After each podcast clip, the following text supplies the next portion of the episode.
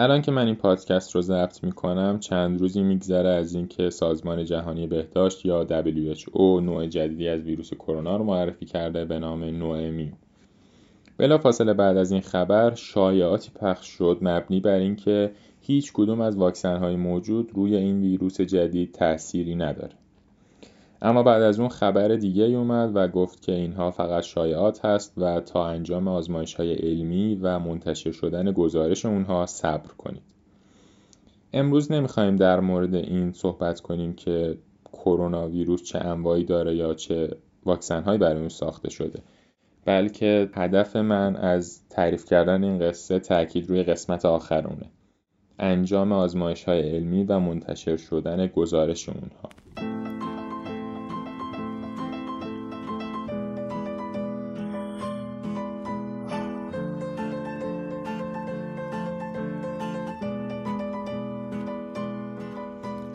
در واقع می‌خوایم از سطح بالاتری به مسائل علمی نگاه کنیم. امروز می‌خوایم در مورد این صحبت کنیم که علم چطوری علم شده، یا به عبارت بهتر نظرات و فرضیه‌ها در طول تاریخ چه مسیری رو برای تبدیل شدن به حقایق علمی طی کردن. همراه ما باشید تا به این سوال جواب بدیم.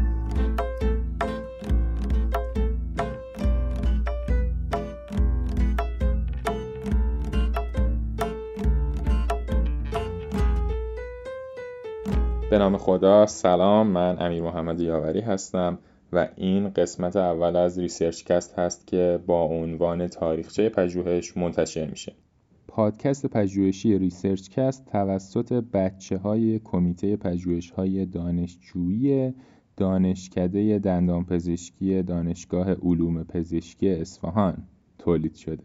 میتونید ما رو در کانال تلگراممون و یا در اپلیکیشن های پادگیر بشنوید.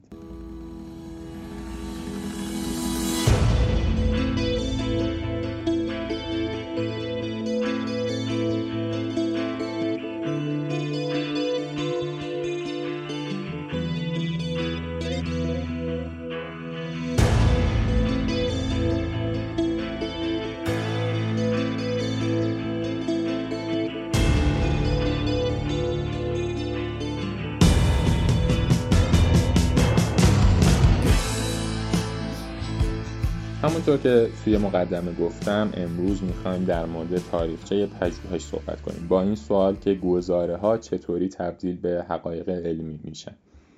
در واقع میخوایم به صورت خیلی ساده و مختصر نگرش هایی رو بررسی کنیم که در دوره هایی از تاریخ غالب بودن و مسیر علم رو مشخص کردن. در اینجا لازم میدونم این توضیح رو بدم که این نگرش ها قرار نیست اینجا از نظر فلسفی، منطقی یا جنبه های دیگه بررسی بشن و ما قرار فقط به صورت خیلی مختصر اونها رو در یه خط سیر تاریخی بیان کنیم. اول از همه بذاریم به صورت خیلی مختصر این رو بگم که اصلا چه ارتباطی میشه قائل بود بین تاریخ علم و تاریخ پژوهش. پژوهش همواره به دنبال تولید علم بوده و اینکه پاسخهایی بده به سوالاتی که بشر جوابشون رو نمیدونه. در واقع میشه پژوهش رو مسیری دونست برای اثبات فرضیاتی که به ذهن بشر رسیده. به همین دلیل ارتباط خیلی زیادی وجود داره بین تاریخ پژوهش و تاریخ علم. یکی از جاهایی که همیشه مسائل از اون شروع میشن یونان باستانه.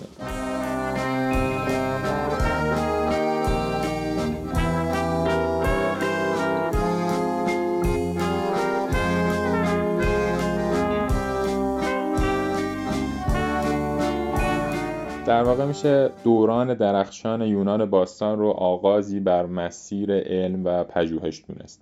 جایی که اولین بار افلاطون این عقیده رو بیان کرد که بشر با دانش فطری درباره همه چیز متولد شده و یادگیری فرایند گشودن خاطراته.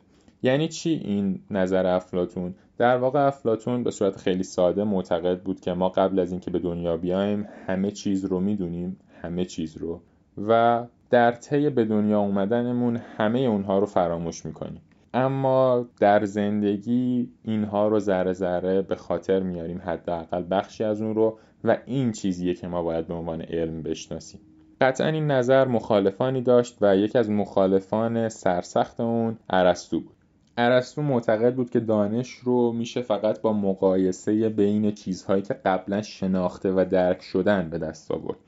در واقع ارسطو برای اولین بار مفهوم استدلال استقرایی رو معرفی کرد، مفهوم که ما هم امروز اون رو میشناسیم و طرفداران خاص خودش رو داره. اما استدلال استقرایی یعنی چی؟ در واقع استدلال استقرایی دیدگاه جزء به کله.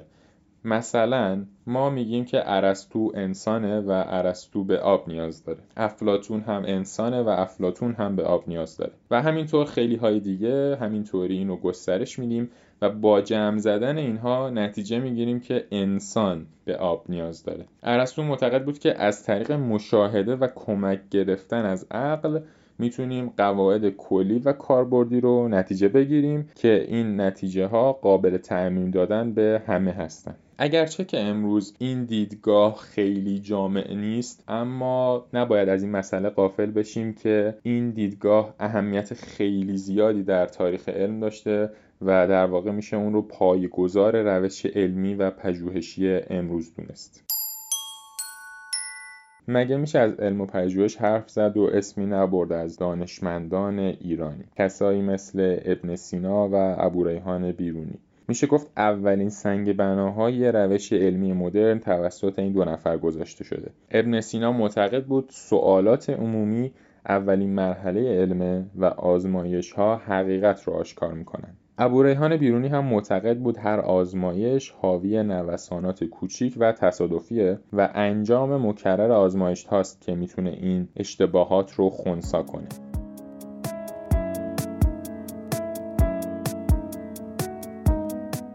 مسیر علم و پژوهش در حال تحول و توسعه بود تا اینکه فرانسیس بیکن نقطه عطفی در این مسیر به وجود آورد.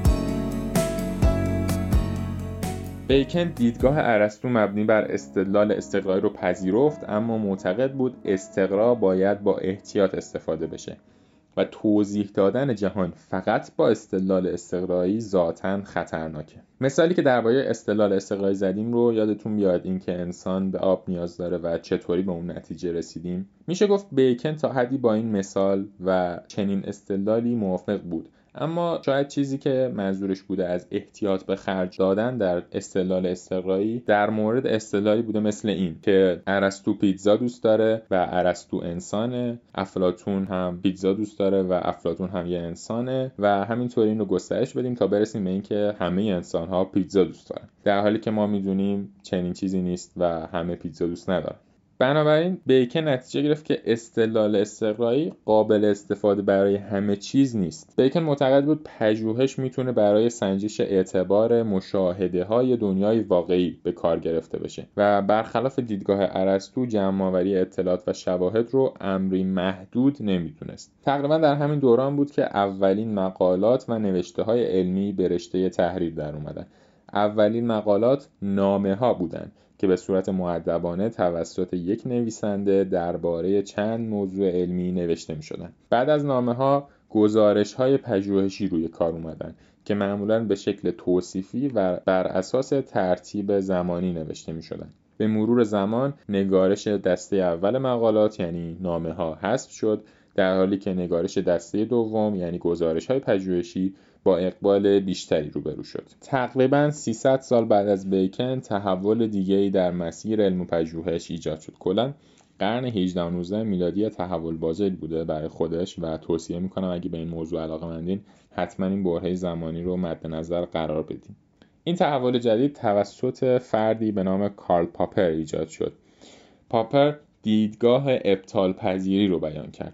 اون معتقد بود که علم تجربی رو نمیشه به صورت قطعی اثبات کرد و فقط فرضیات علمی یا به عبارتی علمی تر هستن که بیشتر خودشون رو در معرض خطر رد شدن قرار میدن. کارل پاپر عقیده داشت دانشمندان باید به جای تلاش برای اثبات فرضیه ها برای ابطال اونها تلاش کنن. اما این حرف آقای پاپر خیلی به مذاق دانشمندان خوش نیامد، چرا که روش‌های علمی در واقع به جای ابطال روی اثبات مفاهیم متمرکز بودند. دانشمندان به ندرت نظریه‌های خودشون رو اگه ابطال پذیر باشن کنار می‌ذاشتن و معمولاً اونا رو ادامه می‌دادن و سعی در اصلاحشون داشتن. به همین دلیل در ادامه یکی از شاگردان آقای پاپر به نام ایمره لاکاتوش سعی کرد که این دیدگاه رو اصلاح کنه.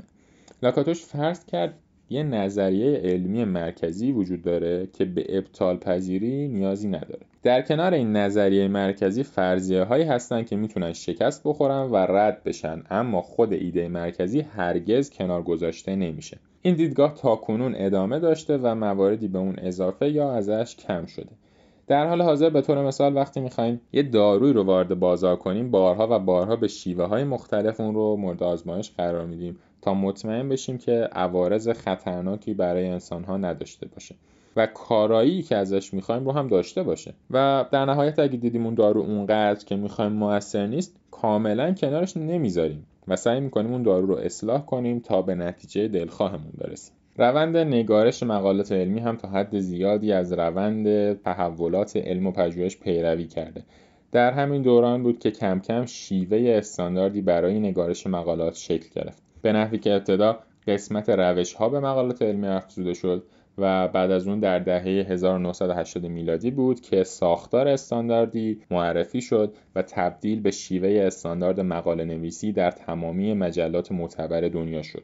این ساختار استاندارد رو ما به عنوان ایمراد میشناسیم که سرواژه‌ای هست از کلمات introduction, method, result and discussion، چیزی که امروزه در تمام مقالات اون رو می‌بینیم. به پایان قسمت اول ریسرچ کست نزدیک شدیم و به عنوان جمع‌بندی اینو میخوام بگم که علم رو میتونیم بازتاب طبیعت در ذهن انسان تعریف کنیم. طبیعت یعنی هر چیزی که هست. مسئله مهم اینه که علم انسان شاید ناقص و محدود باشه، اما یه ویژگی مهم داره و اون اینه که به طور نامحدودی کمال پذیره. دنیای علم و پژوهش همواره در حال تغییر و تحول بوده و دونستن روند این تغییرات میتونه به ما برای قرار گرفتن در مسیر درست پژوهش کمک کنه. مسئله خیلی مهم در تاریخ علم مد نظر قرار دادن دستاوردهای همه ملت هاست. شاید تاریخ علم رو غربی ها نوشته باشن، اما در طول مسیری که علم طی کرده دستاوردهای زیادی از ملت های شرقی و ملت های اسلامی بوده. بررسی تاریخ علم نه تنها ارزش علم رو برای هر فرد و جامعه اثبات میکنه، بلکه کافی نبودن علم رو هم نشون میده و اهمیت این مسئله رو به ما نشون میده که باید برای پیشرفت علم تلاش کنیم.